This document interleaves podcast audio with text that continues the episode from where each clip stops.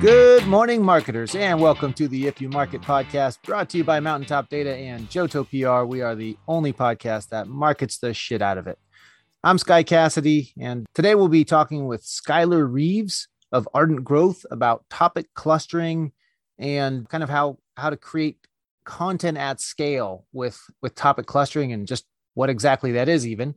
So Skylar is the CEO and founder of Ardent Growth, where uh, they help B2B SaaS companies find a path to content marketing ROI through leveraging data, machine learning, and creativity. So I think a lot of overlap with what we're talking about today. Thanks for coming on, Skylar. Hey, thanks for having me, Scott. I'm happy to be here, man. So I, I want to get to you and your company a little bit more later. Let's jump straight into the topic. Clustering creates content at scale. Can you can you tell the listeners what what topic clustering even is? Yeah, so I believe it was 2017 when HubSpot first released an article where they were talking about uh, topic clustering, and it was this notion that in order for you to compete well, you needed to kind of have a, a central hub of content that covered uh, it was like the broad topic. So if you're trying to write something about, I don't know, jet skis or something, right? And then you might have around it all these various questions and spoke terms that people may search for about the best jet skis or um, the safest jet skis, so on and so forth. And these, when you create that hub and you have these spokes that come off of it, these topics get clustered together. So, in a nutshell, the idea is to think about how you would create content that can interlink between one another and do it in an appropriate way that Google's not going to cannibalize uh, where they've got where you've got two different pages competing against one another and neither one of them ranked. Um, so, right. Oh, so it seems almost like in politics you have you have yep. three candidates, two of them are in one party, one in the other, and the, these two just split the votes, and and then you you know the other party ends up winning. This is yes. if you have two pages, your competition has one, you're dividing the traffic, kind of. Yeah, and, and dividing the attention. Yeah, it's okay to do it sometimes whenever they're not competing with one another. Uh, the inverse is true. If you have two pages and uh, they're competing for the same term, it is like splitting the vote in a primary, right? Neither one of them wins. Um, well, especially inverse, if you're bidding on the uh, yes. the attention, like you're you have yeah. uh, campaigns competing against each other, very uh, analogous to to the um, the political stuff, which is maybe why we have political parties. Is saying, hey, let's let's let's agree ahead of time on one, so we don't keep dividing up our uh, our voter base yeah, it's better consolidated. So the content hub is like a political party, almost saying, let's let's consolidate this, decide ahead of time, um, and, to make sure we're getting as much. Well, that's a terrible analogy because people are like, well, then I don't want to do that. right. Yeah. I would think of the hub as being like your table of contents, right? It's uh it's it's it's your version of Google for that page, right? Mm. People search for that, they land there, and they figure out where they want to go from there, what how they want to explore the topic. So yeah, think of it like a table of contents. So you're ta- that's a great, better, much better analogy probably. So table contents in that you have three products. You're not going to have multiple pages for each. You have one page for each. They're each listed once in the table of contents instead of a bunch of weird overlapping stuff going on. Right. Exactly. Okay. Now, is this is this primarily an SEO thing? Is this like keyword search? Can you clarify a little? Like, give an example maybe of uh, of how this this works versus not? Yeah, so it's there's an overlap I think between SEO and um, and content strategy here. Uh, they go in together. So I think it starts with SEO because everything pretty much related to content. If you're trying to rank on search, anyway, if you're trying to rank on search engines, starts with keyword research. Um, so an example would be something like, let's say you're a student loan financer or something like that, and you're trying to rank for um, various people looking to refinance student loans. Oh, that's that's consumer. Let's get out of let's go with the software as a service. Okay, so look at uh, let's look at um, uh, expense templates, right? So QuickBooks, let's say QuickBooks for example. So QuickBooks wants to rank for things like expense expense templates and expense um, like expense reports, mm-hmm. right?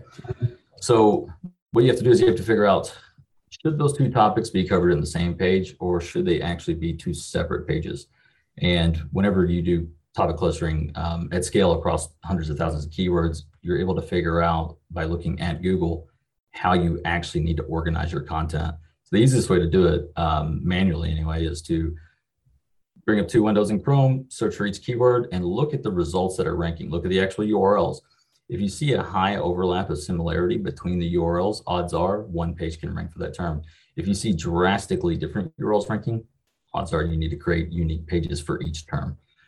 Um, doing that at scale is where it gets difficult whenever you're trying to do it, you know, across hundreds of thousands of pages, but that's the way so it's, it's kind of saying, here's my keywords for this content, for whatever content it is. Um, let me figure out if these keywords should be to get, you know, clustered together or not. And then for the content, is this, you typically, which direction you work? You say, here's our content. Now let me figure out if this should be, um, I mean, the content's one thing, I guess. You kind of have to, do you figure this out before you make the content? Well, ideally, but it, it's not always going to work that way, right? So if if you're starting, uh, say a new site, or you're trying to go into a new sort of uh, service offering with your company or something like that, then you'd want to do your keyword research first, figure out what your addressable market is for that subject, map out your strategy in advance, right? How does it align with your business, and and and work your way back down to content. If you're working with a pre-existing site, you would want to evaluate how your site's currently ranking for all those keywords and then start to look where you have problem areas that you may want to consolidate pages together, where you may want to um, refresh or revamp certain pages, or where you may want to completely cull and get rid of some pages um, if they're not providing any value to your business.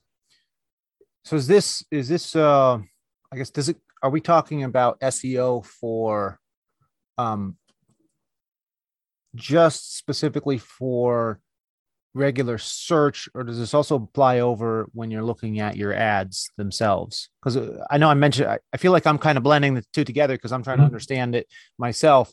I did mention like your ads competing with each other paid ads. Um, does it work across both the paid ads and displayed ads and the the native search if i'm using the right word there?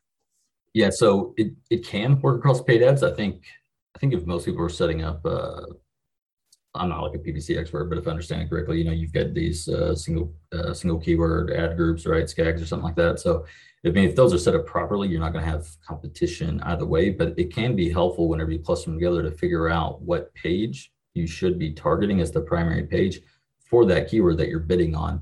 Um, that way, it matches the search intent. So you're not trying to send somebody to a landing page when they're actually looking to learn about the topic, um, or vice versa. If they're looking to, you know, I don't think most people usually send people from PPC to to uh, to info pages, but um, but yeah, the inverse would be true too. So yeah, I, I suppose with your paid ads, you could have a situation where you say, "Oh, here's ten pages we'd like to send people to," and if you look at it in this way with this clustering, you'd find out, oh, only eight of those do we actually need to have ads for because these others overlap so much with one or that that they're completely covered kind of in other ads. Yep. And and I think too, you know, you would depending on what you see that the search intent is, like what someone's actually looking for, it might inform you on how you may want to update that page if you are sending paid ads to it. To uh, like, I wouldn't send paid ads to a page where someone's at very top of the funnel, right? Like, and so you would be able to figure that out at scale and say, okay, let's pull the budget back from there and add it, you know, allocate it more toward, uh, you know, the, the high converting, high intent pages instead. Now, with software as a service, what you guys focus on the the top of the funnel's kind of really small. It's it's typically kind of here's what we do, come to the page and sign up for it. Um, we have a software as a service my company does, and a lot of the traffic is like come to the registration page. Um, there's usually a, a freemium version uh, type thing. So it's a very quick, it's almost like an impulse buy with the software as a service half the time. Yeah, especially with with uh, like free trials, right? Where it's uh, mm-hmm. uh, where it's self service, the top funnel can be uh, very uh, very thin, just because it's the barrier to entry is so low. That being said, there's the top funnel can get very wide depending on the business, right? So I mean, Wistia, Wistia's got top of funnel content um, based around like how to shoot a video on iPhone, right? That that doesn't even relate uh, like directly to their product, right? Because their product's for embedded video on on browsers.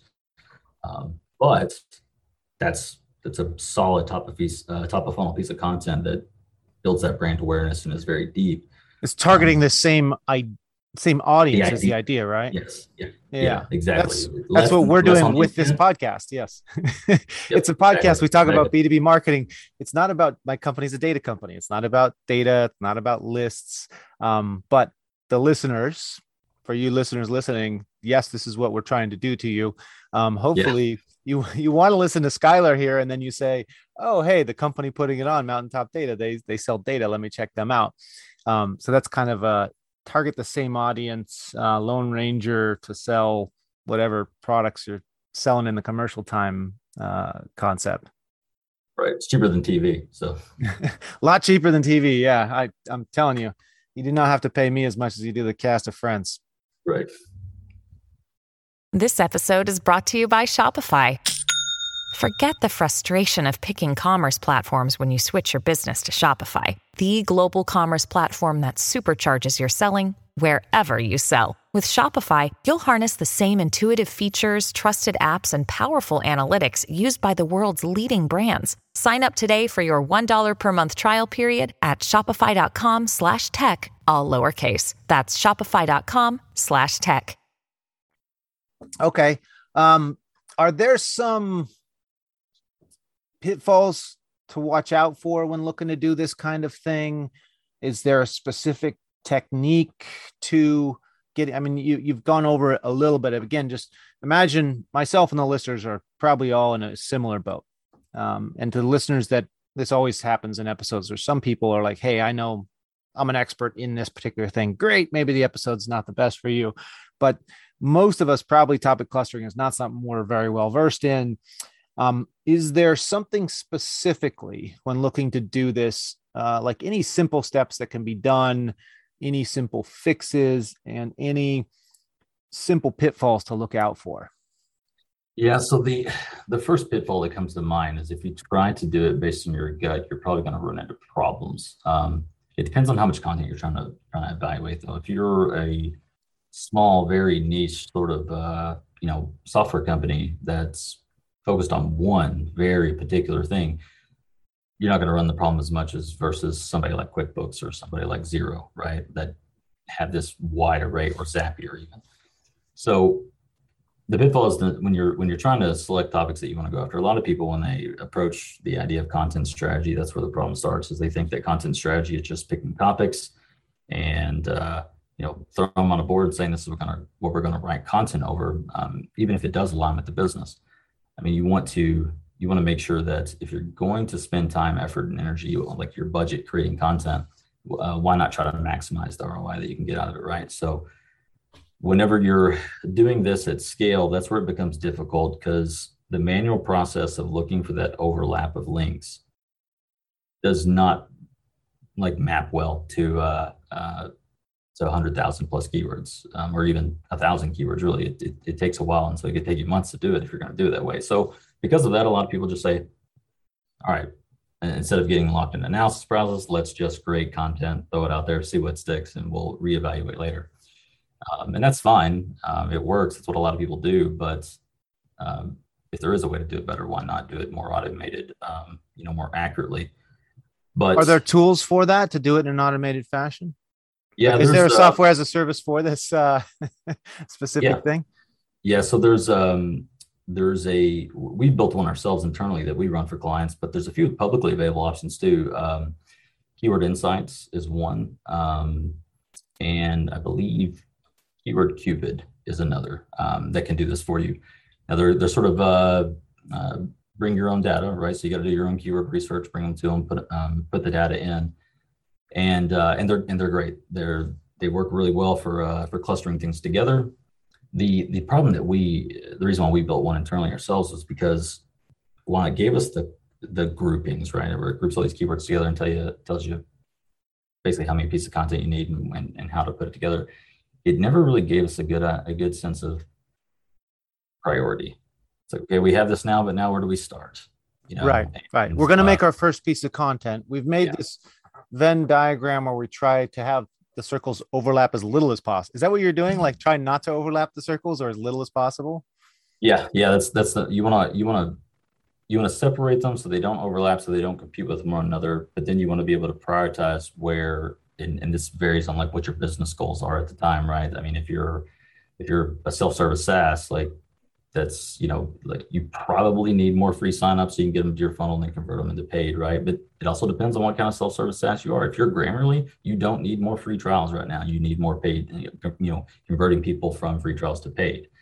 Um, but the inverse is true if you're a brand new tool that just comes out right? So you know think about okay now looking at these topics how do we align that with what we're actually trying to accomplish as a business um, so you create all these clusters maybe you've got mm-hmm. 20 of them maybe you've only got three but then you need to decide which ones are priority, which which are the most important.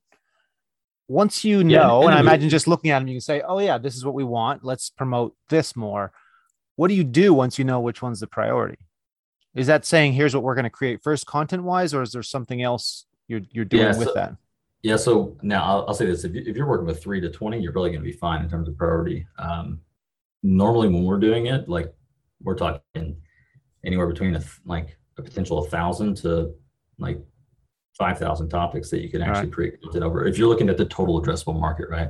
I'm, I'm going to reduce it to three to 20 because that's as many clusters as I can picture in my mind. Right. And just say that the, the whole point here is content at scale. So you got to do three first and then you can scale from there. Um, if you can't do three, you probably uh, should not attempt to do a hundred of them or something. Right. So if you're it's if you're looking at three, it's not so much about creating, it's about prioritizing, and put it in the right order, which mm. like which ones do you want to create first? And uh, what we like to look at is like what do you what like where's the opportunity cost that like if you create this now how soon are you going to be able to rank for it how much does it like benefit the business and its current strategy but when you when you actually have that party in place it's just a matter of going and creating the content i mean uh, that part's fairly straightforward i like to start with bottom of funnel content first um, I like to exhaust the bottom of funnel as much as I possibly can before I begin moving. Bottom uh, of funnel, you're talking about content that's going to directly help sales close, kind of. Yes. Yeah. yeah. Either either direct, like it, they're looking for, you know, if you're a time tracking software, that person has searched for, you know, uh, time tracking software with uh, with GPS or something like that. You know what I mean? Like if that's what you offer, someone search for that, like you can close them much, you know, much faster than if you were to just broadly talk about, I don't know, time tracking in general. Right. Um, but I think you still need to balance out the funnel too. So you want to ex- you want to balance it where it's maybe like an 80% bottom of funnel and then split the middle funnel and top of funnel um, between the other pieces. Because you, when you're looking at top of funnel from a brand awareness standpoint, you you can usually get away with one or two pieces that are top of funnel because the the volume is disproportionately higher there, right? So you don't need as many pieces to to actually cover that versus what you do at the bottom of funnel where the actual search volume tends to be far less per month, but higher converting. And right. Much more important because those are probably people who were top of funnel and now you put in all that other work to get them there. Don't drop yeah. the ball now. Yeah. I think that where a lot of people mess up when they go to create this content though is they I think they try to approach bottom of funnel content with like you have to really know your audience and you just like talk to them. Don't don't uh don't patronize them. Don't, don't say obvious, don't say obvious things. Right. I was reading a article the other day about uh, KPI reporting dashboards, and it was trying to tell me what KPIs were, and I said, you know, I wouldn't be reading about KPI reporting dashboards if I didn't know what a KPI was. Wait, right? KPI, so, what does that stand for? I'm just kidding. Yeah, uh, if yeah, you're listening to the podcast, you don't know. Okay, keep Google it, Google it. But uh, yeah, if you're talking to a CMO and you uh, try to whip out the definition just so you you know they know what you're talking about, they might not appreciate that even. Yeah, it's a waste of their time. I think yeah. you know. It's, it's also uh, kind of an insult to them at is. that point. Like if you're look, if you're a beginning marketer, a small business owner, and you're not familiar with the term, okay, Google it. But um, you know, the CMO at Adobe is going to take it as an insult if you uh, assume they might not know that. yeah, and if they start the content out that way, I think it sets the wrong first impression because mm. you know when you go to read content, at least at least me anyway, if it starts that way, I'm like, okay, what are the odds I'm actually going to learn something in this article? You know, like the value to take away, and I'm gone. I'm looking for something else. You know, I'm looking for something deep and rich that's you know directly answering my problem. So, um, that's one of our recent episodes. It uh, will have aired by the time this episode airs. A couple episodes back was with uh, Carl Hughes, and we talk about marketing to software engineers, and it's very much this topic, saying, hey, you need to really know your audience so you don't do this kind of a thing, not just they're um, they're in IT, but you know, are they the CTO or are they an entry level developer? They're going to hmm. have different. Uh, and we hadn't really this didn't really come up the the insulting them by giving inform unnecessarily low level information kind of in their career uh, type thing. But yeah. So when you're making that end of funnel, um, bottom of funnel content, um, make sure that this will be an addendum to that episode. Maybe uh, stay away yeah. from from that. You got to really know them, which I guess is why a lot of salespeople kind of want it when a so software as a service. Maybe you don't have the sales team that's closing for a lot of these products, but traditionally they don't really like marketing messing with their people because they might insult them. They don't know the the audience as well as a salesperson does, right. and they just they don't want them ruining the deal at the last minute by sending them some insulting creative or something. Yeah, that's why marketing and sales needs to stay aligned, especially in any sort of sales assisted or sales heavy type you know product, or um, because I think marketers can get the like content marketers especially can get the best information. Like they need to be talking to sales. They need to be asking them like what are the questions that people are asking you. Um, you know, like these are product experts, right? Like they know that they know the pains and frustrations of the customers. They know the product better than than most of the people, right? You, the content marketer can take that information and, and go create, you know, like sales enablement type content that those salespeople can then use, so they don't have to repeat themselves and over, over and over again. But ultimately, that needs to pass through sales, I think, before it gets published. That way, you know, it doesn't. Uh, uh, they're salesmen for a reason, right? And there's marketers for yeah. a reason. Let, let, let, let the salesmen guide guide that ship. So this is an interesting tangent, but it makes me think that the larger the product value, probably the the less connected sales and marketing are, and that might be okay. Like software as a service, freemium product, you don't even have a salesperson probably. Marketing is directing to a sign up page, they sign up, that's it.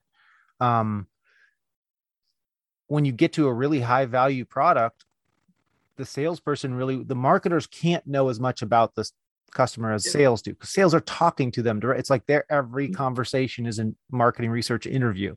Um, so they can try to integrate them and pass information between the two, but you, you're never going to know as much as sales does. And sales, there's too much at risk for them, and their whole job is they have to close.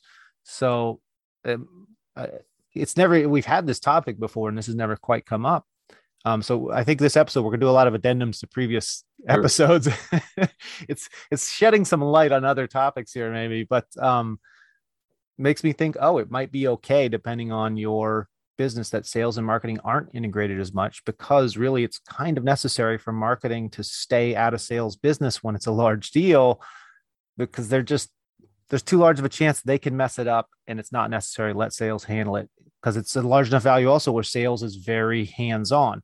If you have a 99 cent a month software as a service product, right? Let's say a 599 a month, you can't even afford to have a salesperson close that. So, you know, marketing has the whole funnel. But the larger you get, the more you can afford the salesperson to handle it 100%. And maybe marketing provides content that the salesperson can then choose to use or not. But, yes. but marketing doesn't need to step on those big deals. But so I think like if marketing is going to provide content that's sales enablement, it really needs to be sales led to begin with, and marketing is just there as a fulfillment support role to create it. Yeah, yeah. Sales, sales says, "Give me this, give me some graphics." Great, they approve it, they sign off on it. Right. Okay. And yeah. The, the the the to take it one step back further too, it's like have sales help marketing like i think they should stay integrated as much as possible but but i still think everything is in direct support of sales. That's just the way i, I look at it. And like and i say that as a marketer.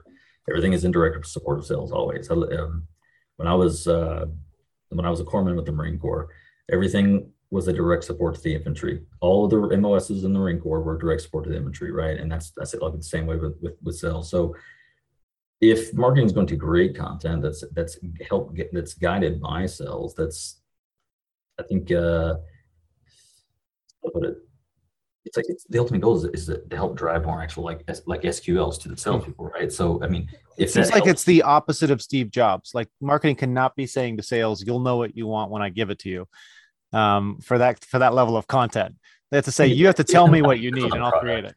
Yeah, I think it depends on the product. Uh, yeah, it, most people don't get that right. Uh, Apple's like a like a side case, right? But uh, um, I think you know your average, uh, you know, Adobe or Gong or one of them. You know, I mean, the the content doesn't always do it justice. Um, you know, versus like being able to get on a call with a salesperson and them really ask you like, you know, why are you even interested? Like, what are your problems? What are you going through right now? And to you know cater that uh, that to you. So it's really hard to convey all that in content because it's so specific to the individual. Right, which is why the the salesperson is ultimately a piece of content themselves. Mm, I mean, they're they're they are the in these larger scale products. So we, we've been talking a little bit, and just to remind the listeners, we're talking here about topic clustering. Um, and topic clustering in in keywords and SEO in order to help you make content and make content at scale that doesn't compete with itself, kind of, um, where you're you're having all this SEO competition. Um, although, would it be a bad thing if when somebody searches for a particular keyword, there's three pages on your site that come up on the first page? Or so no, that'd be great. However, only here recently has that begun to be more possible again. Um, there for a while, Google pretty much made it where it was very difficult to rank two pages.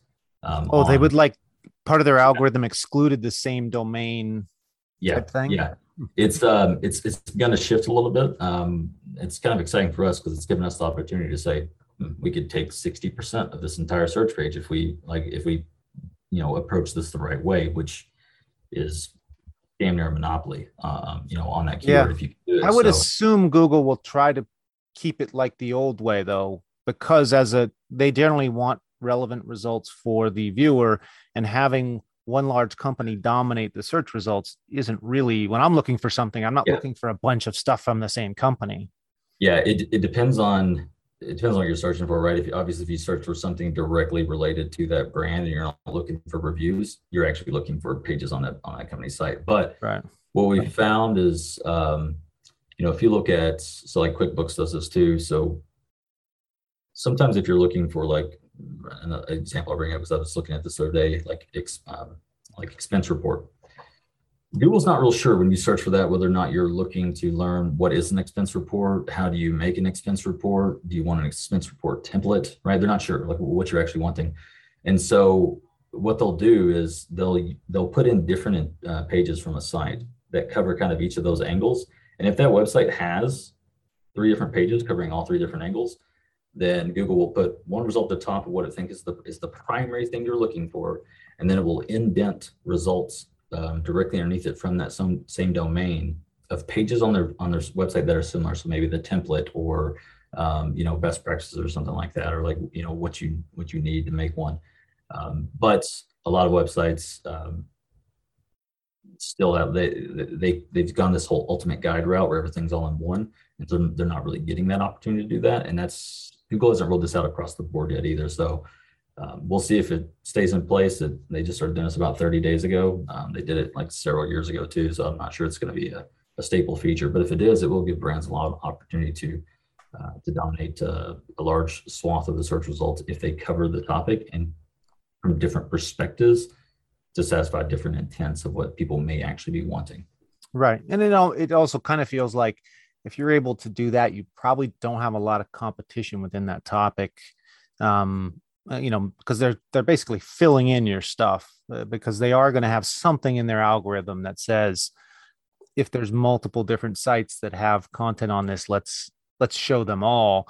Um, because ultimately those those sites are their their clients as well. The searchers are, but the people putting the content, and if you let one person dominate it, um, then it's just it's not as good for the both sides of the customer.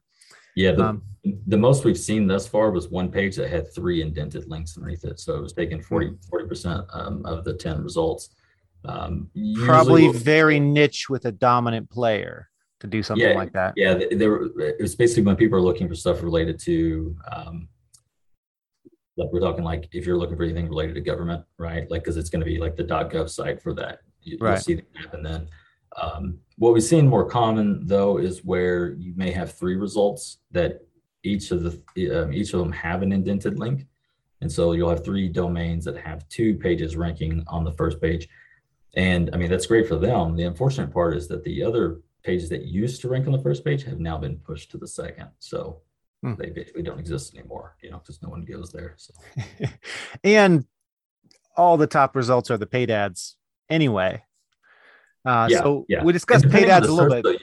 Yeah, depending on the search, you can see like what that's one thing you can look at too when you go to great content is what percentage of the ads are being clicked on. So like certain keywords, you can look and uh, maybe that uh, it'll show you that the paid ads get clicked on about 20% of the time. It's like, okay, well, then let's create organic content around that. But if you see that the keyword that the ads get clicked on 80% of the time, you know, just put more budget into, into advertising. Do a paid ad, yeah. I guess that's another topic, but it's don't compete your regular SEO with your paid ads. Don't spend a bunch of time creating content for um, natural SEO when most of the clicks go to paid ads. Just put up a paid ad. And yeah, yeah. If if most of the clicks go to paid for that particular uh, that particular query, then maybe it makes more sense just to do paid. That being said, mm. if you're depending on the page that you're creating, if you can rank organically and rank um, in the paid results, you double the odds that maybe your domain gets clicked on too. It just comes down to what's the effort going to take you to create yeah. that content, right? If the effort is low and it, and the value is high, then do it right. I mean, you say organic. I keep struggling, and people are probably listening, saying, "Why does he keep saying these weird, like, you know, natural SEO and stuff?" Oh, I, yeah. I keep blanking on the right word. Organic, organic. SEO. Yes. Um, yeah, and then it comes back to priorities. So when you're making these clusters, you might, and you're looking to prioritize. It seems, um, correct me if I'm wrong, but it seems like you're saying it's a good idea to also look at it and say, are people clicking on the paid ads or the organic SEO. Mm-hmm. Uh, now I have a lot of time to make up saying it properly now. Um, or the organic SEO and then prioritize that way because maybe great i don't have to create a bunch of content for this it would be a waste anyway such a small percentage i'm fighting for a small percentage of the clicks that i'm going to have to try hard to even get into everything's going to the paid yeah just put a little money in the paid ad spot and down prioritize that that uh, content yeah, we so like when we do ours, we'll look to see like what's the click through rate ratio on um, to, to, paid versus organic. Um, what's the return rate where people go back and end up searching for this multiple times throughout the month. Um, and then we look at what's the total volume across that entire cluster because a single a single main keyword could have, 80 different variants. There's a lot of different ways to search for a thing, you know, and right. so so we'll look across all of it and say, okay, what's that ratio of paid to organic across the entire set? What's the what's the return on this um, projected to be? And we also like to look at like what's the cost currently too, because if even if it's like 50 or 50, 50, like we're going to do both because the long-term value of, of like compounding traffic that you can get from SEO versus paid is dramatically reduces your your your cost to acquire a customer.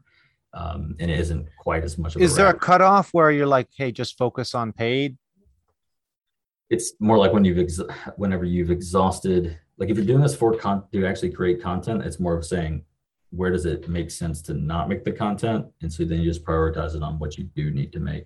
Right. Um, so you start if, out and you're saying we're going to go basically with the the content that's the highest priority for our funnel and gets organic traffic um so if you have two things that are close in priority then you look at well what which one actually gets organic traffic the most percentage wise um, you're working around so eventually you say we'll get to the content where it's only 10% organic contract traffic or something like that. Um, so, so it's really not a don't bother with that focus on the paid you're saying but it's a again another way of figuring out the priority of what content to focus on first.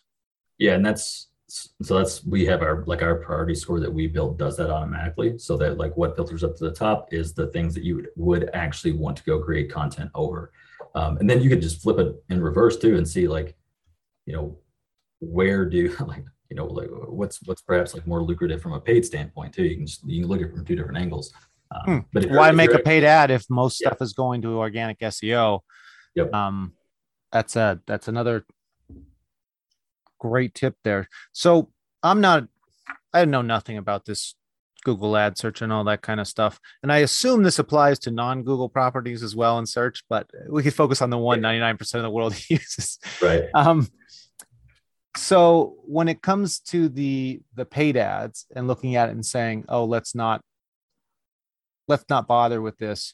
You guys have your own in-house tool you've created that you mm-hmm. said a priority score, right?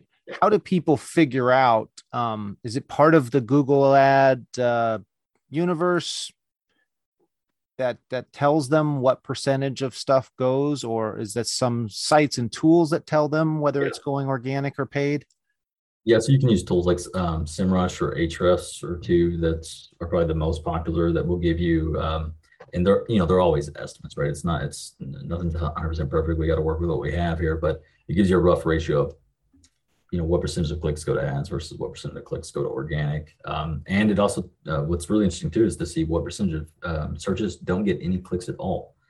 You know, when someone searches for something like um, I don't know uh, Joe Biden's age, right? Like they're they're just looking to get a quick answer, and then they're and then they're out of there. They're not going to click on any result because they get the answer right there on Google. Or if they're looking for, you know, what time is it in San Jose? You know, they're not trying to go to a web page to get that answer. So that's also useful to look at too to see where you don't need to waste time creating content that no one's ever actually trying to get to your page for. I wish I'd known this before. All my Biden age content is yeah, a total exactly. waste. yep. I mean, that's a it's a great example because people know what it is. A good example, like when yeah. you're looking at funding of a company and you want to see, you know, like like what's the what's the net, what's the uh, what's the revenue of a company, or what's the stock price, or what's the um, uh, what series are there, or something like that. If Google gives you that quick answer, people just want that answer, then they're back out of there. They may want to dig deeper and learn more about it, but you know, if you're uh, even if you're looking at like best software for something, right? Like best project management software, you'll get the list on the featured snippet on Google, and you want to look to see how many people actually click that result to go to G2, to go to Capterra, so on and so forth. You know, before you go trying to fight to create content to, to rank for that. Hmm. So, is that something before you do any of this clustering? It seems like you should take every one of your keywords and check to see is this something we should even be including if it doesn't get any traffic search traffic clicks then why bother yeah, so if you're gonna do it manually, that's the yeah, I would I would check that that that way you don't waste time. Um, you know, trying to do an overlap. The way we don't have to do that because ours takes it into account as it's clustering. Because we would actually rather see everything and know, um, like have that in our data set that that doesn't have a lot of organic traffic um, and have it sorted like accordingly more towards the bottom. Um, but yeah, no. So like we look at that. But if you're going to do it manually, I definitely look to see what actually gets a high um, high click through rate uh, to the organic results um, before you actually begin to compare the keywords to see do they overlap do the, does it need to be one page or two pages and so on and so forth excellent excellent well we still got more to go over here but uh, i want to take a quick break we're talking with skylar reeves he's the founder and ceo of ardent growth talking about uh, how topic clustering can uh, create content at scale i guess help you create effective content uh, at scale with topic clustering here. And uh, this is, of course, the If You Market podcast, and we'll be right back. Are you looking for new leads or always in need of quality contacts for your marketing campaigns? But list companies and online tools are the worst, right? Well, then you've got to check out Top Data Search by Mountaintop Data. At Mountaintop Data, we're a team of weird people that actually like getting our hands dirty with sales and marketing data and we specialize in business contact information. We compile and maintain a database of tens of millions of targeted, high quality business decision makers with emails, phone numbers, mailing address, and all the information you need. Go to topdatasearch.com and request a free account with the promo code IYM1000, like if you market the podcast here, and get a free account with unlimited searches, no seat fees, and 1000 free record download credits. That's topdatasearch.com. Welcome back to the If You Market podcast. Here with Skylar Reeves and myself, Sky Cassidy. We got the two Skies here today. Um, Skylar is the founder and CEO of Ardent Growth. We're talking about uh, how topic clustering creates content at scale. Uh, before we get back to that, Skylar, I'd love to dig into you and uh, and Ardent Growth. Can you, uh, before we get to, let's start with you and then just work our way to Ardent Growth. Where do you come from, and what is your kind of path to having your own your own firm doing this stuff? Yeah, so I'm I'm from the middle of nowhere in Kentucky. It's about as about as far west Kentucky as you can get. Um, grew up here. Uh, went and joined the military. Ran around the desert for a while doing that whole thing. Uh, got out, went to college, uh, became a computer scientist. Uh, was working in the transportation industry. Um, working on routing problems out like algorithms. My background's in algorithms. Is that logistics? Because we need you back there if that's the case. yeah, yeah, um, yeah. We, we, we saw how to, how to get things, uh, you know, where they needed to be efficiently with fewest resources as possible. But uh, uh, never worked with with water transit, so uh, I'm not sure if I've got answers there. But um, worked in that, and then the marketing department talked to me about uh, this algorithm, and no one really knew how to crack, uh, made by Google, and so well, that sounds fun. Um, and it is a black box. It's you know you can't get a peek inside. So that's that's how I got into I uh, got into market originally was doing consulting, uh, still working a full time job, and um, realized that I really enjoyed.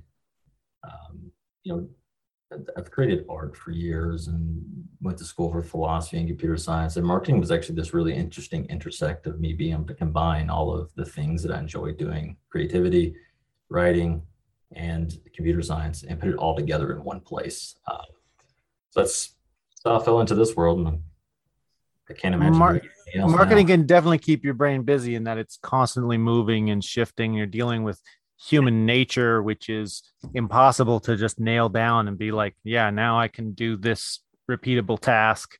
Um, there's just so little repeatable, and you're having to get up and rethink stuff every day. There are small pieces that are repeatable, but yeah, I think uh, when you're dealing, when you add that human element to things, things become pretty unpredictable. Um, at least they shift, uh, you know, too fast unless you have got massive data. But yeah, 100% changes too much. So then so you're doing the consulting that eventually turns into ardent growth uh, once you get enough consulting you're like well i i guess it's time to shift out of my job and into this uh, into this business is that kind of how you started the company yeah it reached the point where consulting was making me more money than working and actually working my full-time job was costing me money. So i was like all right i need to make this transition. So we founded the company um, and uh, you know that was always exciting time to uh, and scary uh, you know uh, to be like all right i'm leaving uh, my full-time job and gonna go this entrepreneur thing right? So uh, started doing that. We worked a it kind of already succeeded at it so it couldn't it wasn't that like you're losing the security you're like what the if something changes really fast? Yeah. but like you yeah, said you like, were losing money doing the job. Yeah nothing's guaranteed right? So it was a um, I, at this point i was still really more of a computer scientist and not like you know I wasn't a marketer, I wasn't an advertiser, so it was you know it, I didn't even think at the time about how do I acquire clients. Right. You know? Wait, I have to register a business now. There's all this yeah. other stuff that that yeah. the uh, the company you works for handles that suddenly is all on your plate. Yeah, you get to all of a sudden be an accountant and HR and everything, and then you realize, all right, I need to grow so I can hire people as fast as possible to do these things. But um, yeah, so started doing that, and we worked a lot with small businesses originally. That's I think that's how a lot of people start when they when they start their own consultants or agencies. Um, we worked with them for a while, um, and uh, after a certain period of time, after we'd taken some very small businesses and grew them to uh, like, like tripled and quadrupled the revenue to some extent, like uh, my business coach had told me he was like, I need. Uh, he looked at some of the software that we had developed internally for ourselves that was that was proprietary to us, and he said, "Please stop working with small businesses." like the ROI, it doesn't balance there. You can. Yeah. Get- the, the, the, ROI and the I think the appreciation for what it does because they right. It, you know they don't really fathom uh, they haven't had to face these problems the way mid market or enterprise has and so um, so he said go please take this up to mid market and so that's what we started doing and Right. He was right. It works so much better. it seems that um, the our topic today really isn't a topic from the small business client consulting area in that it's about scaling and the mm-hmm. small businesses i mean you want to scale your business but you're not necessarily thinking hey we have one piece of content for our one small niche thing we do it it doesn't really apply so much to that one product, but a portfolio of products that are going to overlap and services that overlap and, and whatnot. It's it's fun when you do it to a small business, so to see to see how they uh, they scramble to uh, to be able to maintain with it. We took a chimney sweep and uh, I didn't know what a chimney sweep was when I started working with them. I'm gonna say, is that a real thing still? Yeah, yeah, it is. like uh, Mary Poppins chimney sweep? Yeah, like, yeah, they, they go clean and service your chimneys. And uh, we took one in DC, this small little shop in DC, and uh, they were getting like 200 visitors a month uh, to their site during their peak season in like the August kind of December timeframe, and uh, they'll probably get about 50,000 people to their site um, like per month uh, uh this year during their peak season. They, they got about 42,000 per month last year, and uh, like per month, and you know they were like can't handle this much because they were getting it from all over the country though too. And I told them I said you need to set up a, a referral network and start referring these leads to people in Chicago and you know Minneapolis and everyone else but you've uh, got the traffic now. Sell it to the yeah. Chimney Sweep Union or whatever. yeah, I was like, yeah. it, was uh, it was funny to watch them scramble, but uh, mid market and enterprise can can actually take advantage of the data and, and really get a lot more value out of it than you know your average small business because they, they, they don't have the infrastructure to scale with it. So to meet the right. demand. And I, I can't imagine chimney sweep like maybe there's different designs of chimneys and you need to fit for each one. I can't imagine the different uh, types of content that chimney sweep might have to attract uh, attract attention. I guess you have once you're in the industry, it's like an Eskimo with snow. They probably have 50 yeah. different words for soot. Well, there's a lot of different uh, there's a lot of different problems people have. Uh, so for one of them, like one of their highest converting pages was uh, people searching for things like their gas their gas fireplace won't stay lit. Right. Oh, and right. yep. And so boom, like they, I mean, they that that single page last year made them a quarter million dollars, which is like that's that's a that's good for a small business for one page to do that. So yeah, but you've created this process, and you say, oh, we can apply this to mid-sized to large businesses. Yep do the same thing, the same amount of work, but ha- now we're having tens of millions of dollars of, uh, of impact instead yeah. of tens of thousands of dollars of impact. Exactly. Um, yeah. Okay. I see that. And the whole point of the clustering is you need a lot of the more products and product um, kind of uh, spread, I guess you have, you'd say. Yeah. Then the more useful, the more necessary this is. Yeah, the more the the larger your your total addressable market is, the better. QuickBooks much larger, right? Like their addressable market much larger than something like um, Asana, right? Mm-hmm. I mean, it's a you know they kind of have some overlap when it comes to tracking projects and things like that, but QuickBooks ultimately does invoicing, does expensing, does you know taxes, accounting, but you know like much much larger. And then you you go up beyond that too i mean into things that uh, deal with like hr i mean you, you can get very very far reaching. Um, just depends on what your addressable market is. Right. The more product spread you have the more the more important this stuff uh that this actually becomes so let's let's get over to ardent growth now um i mean people have a general idea of what you guys do because we've been talking about it this whole time but can you give us uh, you know, almost your elevator pitch of, hey, here's what we do and why, and and why people should use Ardent. I mean, not an actual elevator pitch. We can do that later, yeah, but yeah, yeah. getting into specifically uh, infomercial style, um, what's Ardent Growth do for for people? We take business intelligence, we apply it to content marketing so that you can get like the most return out of your investment whenever you go to execute content strategy. Um, that's that's the general gist of it. Um, we maximum we like we focus on ROI. Like we're ROI like first versus just brand awareness first. So we work best with large sites that already have a ton of content. They want to get more value out of what they already have. Um, it works for startups as well, but you have a lot steeper of a hill to climb against incumbent competition. Hmm. So. And are you guys focused uh, specifically on this one as far as your, the products you offer?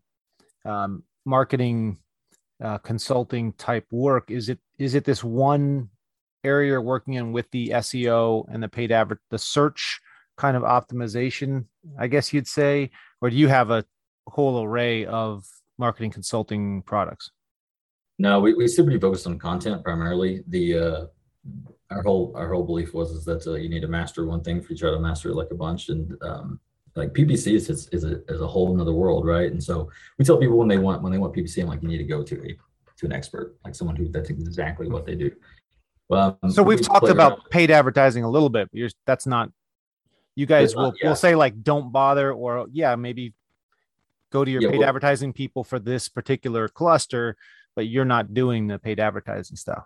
Right. Like if if they want content from organic, if they're wanting traffic from organic and they want to rank on Google, that's what we help them do. If they want paid advertising or they're wanting, you know, social media types that we send them, you know, we're like, look, you need to work with an expert who that's specifically what they focus on. Hmm. Um, keeping it with Google's algorithm is is is tough enough. Full time job. So, yeah. Yeah. Yeah. with the again organic, I got to keep saying that so people forget that I kept butchering it earlier. Um, no, the organic search, right? So that's your guys' niche, but the this topic um, this topic of topic clustering for content at scale is i would imagine part of the overall organic search work that you guys do it doesn't you don't just do this or you you're doing kind of handling the organic search um, overall, and this is one one niche within that. Yeah, it's sort of the you think of it it's the foundation because it it tells us it's the collection and organization of all the data to figure out how do we actually want to execute this campaign. So we start with it, like without it, almost without it, you're shooting in the dark. So I mean, this was a problem that we kept facing over and over again. Um, when it came to like how do we plan out content, how do we do it effectively, how do we make sure it doesn't compete with one another, how do we get the most value, what's you know, uh, you want to maximize you know return for your investment and everything else. And we got tired of guessing, and we got tired of doing it based on gut. We kept reading blog posts from HubSpot and everyone else. It's like you just pick your hubs and you pick your spokes. And I'm like, yeah, but how? How do you do this? And how do you do it? So you were kind of working down through the process, and you kept saying, "Wait, we can go deeper. We can go deeper. We can go deeper." Yeah. And eventually, you got to this clustering practice and kind of created it um, as, as the the base starting point, the foundation for everything else you do? Yeah, it became a skeleton key, honestly, for everything else. There were so many things that we did for clients previously that, um, you know, it might have been like 80% there. Maybe it took a little bit longer. But once we did this, we did it with the sole purpose of figuring out how, like, how do we actually like know which keywords are going to compete with one another. But then once we did it, it unlocked so many different like possibilities for us. We kept just finding more and more utility for it. We kept we, we were able to see not only what content to create, but what content needed to be updated on the site, what content needed to be um, you know slightly tweaked on the site, what content wasn't worth creating. Um, it, it, it, the entire content strategy process is really what it simplified uh, simplified for us. It showed us where we could create content. And we didn't have to necessarily focus on building links to it, mm-hmm. things like that. So I feel like you're looking at the SEO project and it's this giant tree with all these limbs on it, and or or maybe a maze with all these different paths you can go down. And with this strategy, you can kind of see the whole thing and see what path you need to go down and which ones are dead ends. And without it, you're doing the marketing trial and error. Yep. But like this allows you to see, no, you don't need to test like marketing. We test everything. Just do it all and test it all. And you're like, well, at some point, you have too many things to do. It doesn't matter if you're Superman, you can't do them all. You're gonna you're gonna lose just from sheer volume.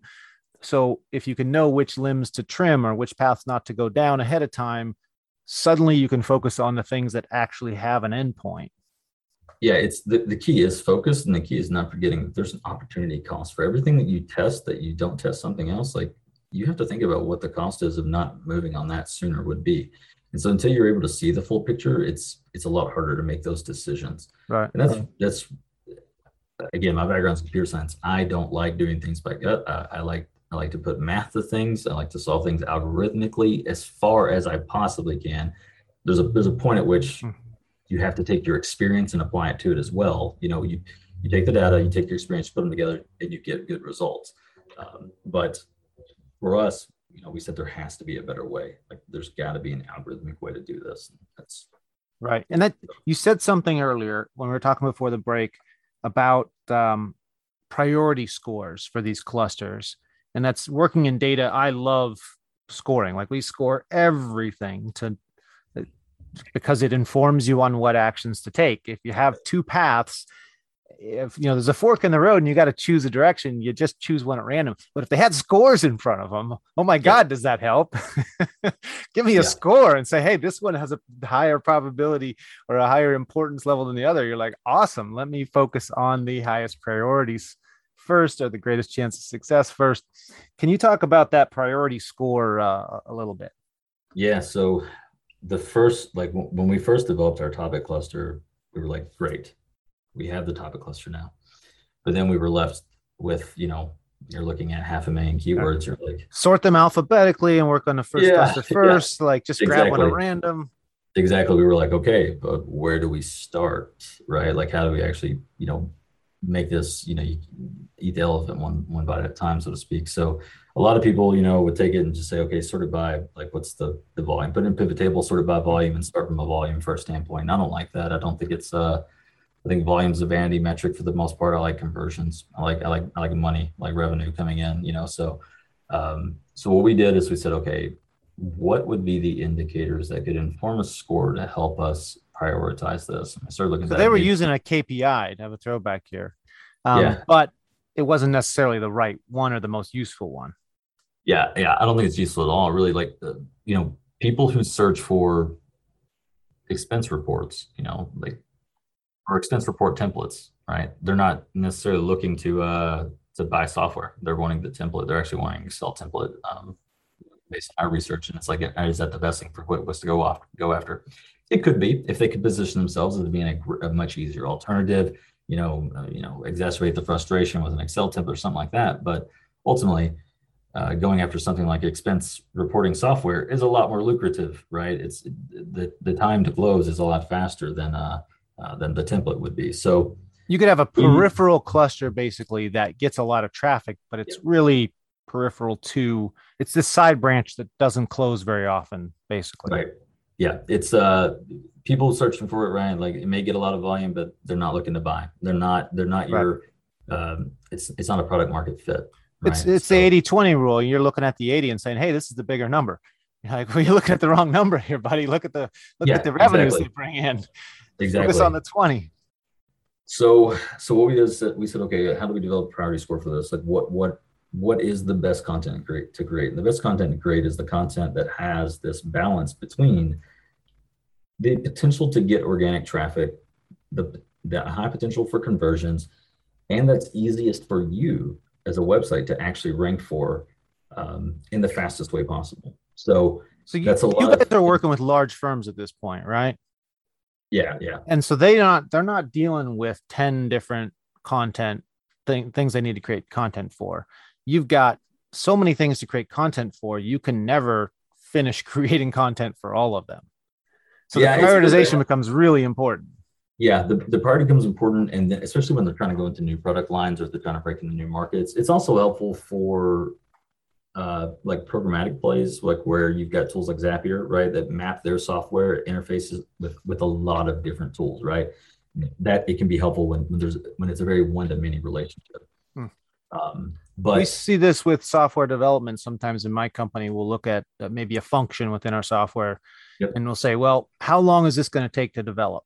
Because if it takes this long to develop, then it's actually going to be obsolete by the time we finish it no yep. point in even starting it type of a thing so if you don't prioritize properly you could be making content that is is um irrelevant or eh, just irrelevant by the time you even finish it yeah there, there's certain things uh, uh, you know the DRY principle the, the, don't repeat yourself only applies um, if, if it's still going to be re- you know relevant in the future so yeah no it's a uh, what, what we did to look at priority though is we said, okay, you can take basic metrics like what's the potential for traffic, what's the average, like what are people bidding on this for, right? Because if people are bidding on it from an ad standpoint, it probably has a decent conversion value. Um, otherwise, and we're, we're looking at it like annualized too. So, uh, so you look at like what's what's the cost? What are people willing to pay for this traffic if they're going to pay for it from advertising? What percentage of traffic tends to go to organic? Um, and then you want to look at what your actual conversion rates are your own website. So we plug that data in to figure out what parts of your funnel tend to convert and at what rates so that we can begin to build forecasting models from it to, to identify, okay, looking at this cluster, here's how much value is here potentially, but based on your own conversion rates and where you could rank for it, here's what your value would be as well. And then we balance that out with things like what's it cost you to create content, what's it cost you to create links, you know, that way you can actually, you know, take a, a you know, take a revenue minus cost to get what the uh, what your what your gross margin would be from it. Um, so that's the way we plot it out is to figure out like what's the actual ROI like potential mm-hmm. going to be. But then one thing that we um, that we added to it to make it to make it even better was there's this one factor that just because the cluster is organized that way doesn't mean that you can rank for it quite as well as a large company, right? So um, we do this anytime we're working, let's say we're working with, with, with mid-market businesses that are trying to go up against a, a large incumbent. Um, you know, the large website, they, there's this concept of domain authority where you get all these links people reference and cite your website as an authority and Google begins to rank you higher because they trust you more. And for a new player and like onto the scene, like uh, imagine Canva, um, you know, five, six years, uh, five years ago or so, like they had to create that velocity over time. And so um, what we're able to do is we're able to look to see how Google is already perceiving um, your topical authority, what you're ranking for, so that sometimes we don't always go after the highest, um, the highest like potential revenue content topics first, but we go after the ones that have the shortest time to actually realize right. that potential value. Because again we're always thinking about opportunity cost because uh, we don't look at it from an account standpoint we look at it from an economic standpoint. Yeah. So you're trying to balance that low hanging fruit quick easy win versus the long term large value and do a little picking right. and choosing again the scoring. So basically google has their black box for all the algorithms and everything for putting this stuff and you guys are like oh yeah we're going to create our own for scoring what we should even work on with yours it, there's a still definitely a black box. What we did, uh, very different from everyone else that's tried to approach this, is that we said instead of trying to reverse engineer the black box, we said just treat it as, as like a ML problem where we know what the output is, and then we're we're, we're looking backwards at it to say how do we get there from that, um, and that's that's how ours worked. It's been it's been very effective so far. Now, I mean, if Google were to radically change the way that they handle search, well, then we'll figure out something then, you know. But it also seems like you've created a process to prioritize based on the results you're getting and all these other, you know, you're looking at certain factors. So whatever they were to change, you can still apply that process. Yeah. I mean, not whatever, but it's like I said earlier, uh, marketing is constantly changing. So you have this issue, this moving target, this this problem to solve constantly. But if you create a process that looks at what's going on that you can just keep applying to over and over again, then uh, you know an algorithm. That's the whole point of it is you have constantly changing variables, and it just and then it's adjusting itself to figure out your scoring to prioritize to so maybe it's not always perfect but it's a hell of a lot better than the guessing going with your yeah. gut um, from from the get-go this makes me think of uh, talking about the constantly changing market um, and the value to you guys might be more to mid-size than large businesses even in that the resources you have are limited. As a mid-sized business you can't say great let's create all this content at once. So you really need right. to prioritize more. The small business doesn't have so much to create. We're going to create 10 pieces. Um, the large business just can create it all simultaneously to some extent. The mid-sized business is is kind of caught in between and you're saying we got to create this. Here's the time frame where it's even relevant. So we we can't eventually get to it all. The marketing is constantly changing. We have to then figure out we can only make you know it's a salesperson saying we can only make 50 calls today. Which ones are a priority? Because i got 2000 in front of me. Um, great prioritize them hit the important ones. It it reminds me somewhat of um, when i first moved to la i said awesome i'm going to learn to surf and so I bought a surfboard and I went out there and I was constantly paddling to get into a wave. Um, and then I'd miss the wave and then I'd paddle back out. The next wave would come. And as soon as I saw one, I'd start paddling like hell again and just, and eventually I'm exhausted and I just accomplished zero. Didn't even have one wave I was able to try to get on because I wasn't starting paddling early enough because the, the opportunity passes you and and i'm sure plenty of companies have created products have created marketing stuff where it's like by the time they finish it it's no longer relevant. It doesn't apply to the situation anymore because it just takes you too long to so I, I see this priority scoring as, as, a way of saying great um, now we can focus and get the most important stuff that's going to have the biggest impact done first. How often do you guys rerun this in order to make sure um, I mean, if you run it once, I imagine, then there's 100 pieces of content to make. You kind of have to, you can't finish all the, have them finish all those, then rerun it because halfway through, they may have, it may have been a different ball game now. Yeah, so we can rerun it um, really as many times as we need to. We're usually going to do it at least probably once a quarter, um, just because over time, Google search results uh, not only do they change, but the intent behind the results change. Um, and when that happens, uh, like when people people may be searching for something like um, uh, project management tools, right? And maybe what they're looking for at that point in time, when you look at all the top results, it's all list type pages of like the top 10, the top 25. Um, but then over time, the the intent behind that query may change because Google is constantly adapting their algorithm to what people are actually looking for.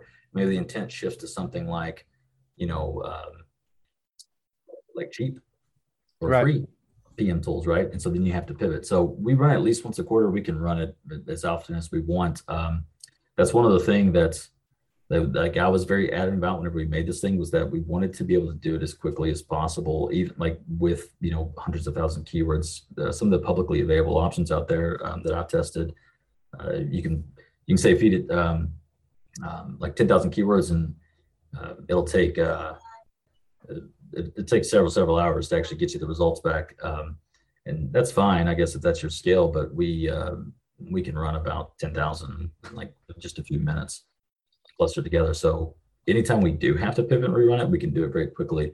Um, and it's good to do it very frequently even 30 days too because then you can see where the work that you've already done is beginning to fill holes in the gaps that you had. Because whenever we run this, you get the output, you'll see these clusters and you'll see, uh, we'll tell you where you're ranking currently for some of this content and where you're not ranking for, for some of this content. So as you run it again the next time, you're able to compare and see what what gaps are you beginning to fill in and how much of the of, of that you know um, serviceable and or addressable market are you beginning to uh, to capture. And we also look at where your competition is ranking as well, so we can get an, an idea of how much are you uh, how much you're actually capturing from them and taking away from your competitors and that's why it really does like you mentioned work better for like mid-market because they are resource limited right they want they need to get the most value as they can out of what they have and they tend to be a lot more agile um, in terms of getting things well more done. important for mid-market in that if you're a billionaire you don't really need to do a weekly yeah. uh, budget of your expenses probably and how much am i spending on groceries and stuff like right. that right. Um, it just it becomes more so it we're we're getting to the end of the episode here and it dawns on me from what you're talking about that when we're talking about things constantly changing in marketing so you, you run these you score the things so you know what to focus on first the priority so you can get the low hanging fruit. Well it's still low hanging um, not only is the market constantly changing and your competition also constantly changing it's like this isn't a one person sport here. You're you're on a moving field but what you're doing is also changing the results. So if you're being very effective in your content and then you rerun this scoring, you could find out that your your own efforts have have adjusted how everything's working, not just all your competition, but I guess part of the whole point of this clustering is you're competing against yourself and you're trying not to. Um, so right. when you rerun it, you could see, oh, this isn't necessary anymore because this was so successful, or it's actually eating up all of this and and, and that kind of stuff. Um, so I hadn't, it's almost like sociology. You're sitting inside the tribe of your own marketing and affecting it. And the more effective you are at your marketing, the more it's going to change um, all your scoring and everything and, and where everything lands.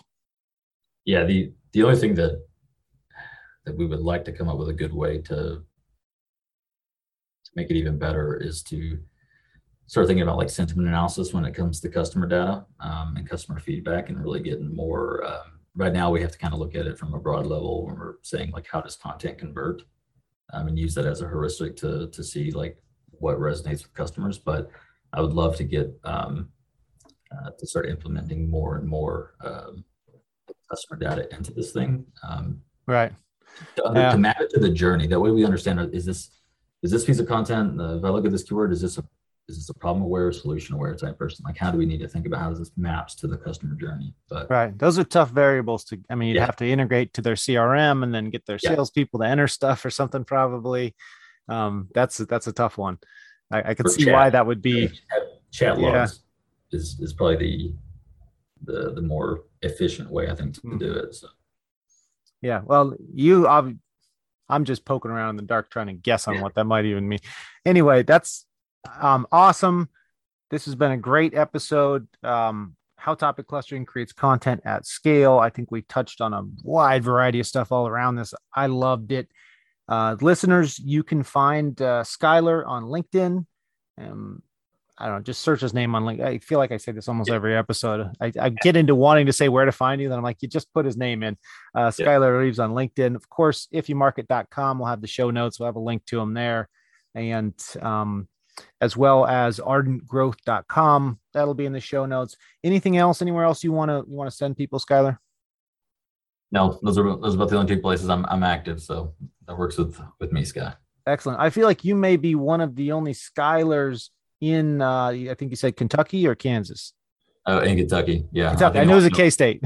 yeah. I think there's only I've only met uh, like two others in my life. So yeah, yeah. I'm, I'm in California, and I've only I only had one other Skylar or Sky in my hometown, uh, and that's California. We got a bunch, just a bunch of hippies right. out here. You think there'd be a lot more? So I can only imagine in Kentucky, there's not a there's not a ton of them.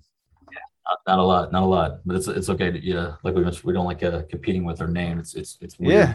It's that way you don't you don't have to create a um uh you know a, a cluster for, right, for yeah. competing with the name uh, yourself. And I I heard what you were getting into. I'm sorry I cut you off. It is weird when you have a name that you don't meet other people that have it. You feel like you own it. Yeah. I, I, felt weird having you on the show because I was like, can't have him on the show. That's my name. Like, right. And then you meet Johns and Kevins, and they don't have that feeling around their name because they, they knew a ton of Johns and Kevins growing up. Yeah, no, hundred percent. The and it's one of those names that I don't say very frequently because I don't know many people named it. So even when I do say my own name, it always sounds weird coming out of my own mouth because yep. of it. I just don't say it very often. But All right. Well, uh, if you want to, yeah, if you want to find more skies and Skylers, check on LinkedIn for both myself and uh, Skylar Reeves of uh, of Ardent Growth. If you're looking for uh, someone to manage your Google ad uh, organic SEO, check out Ardent Growth for that. And uh, on behalf of the If You Market team and Skylar Reeves of Ardent Growth, thank you for listening to the If You Market podcast where we believe if you market the shit out of it with topic clustering, they will come.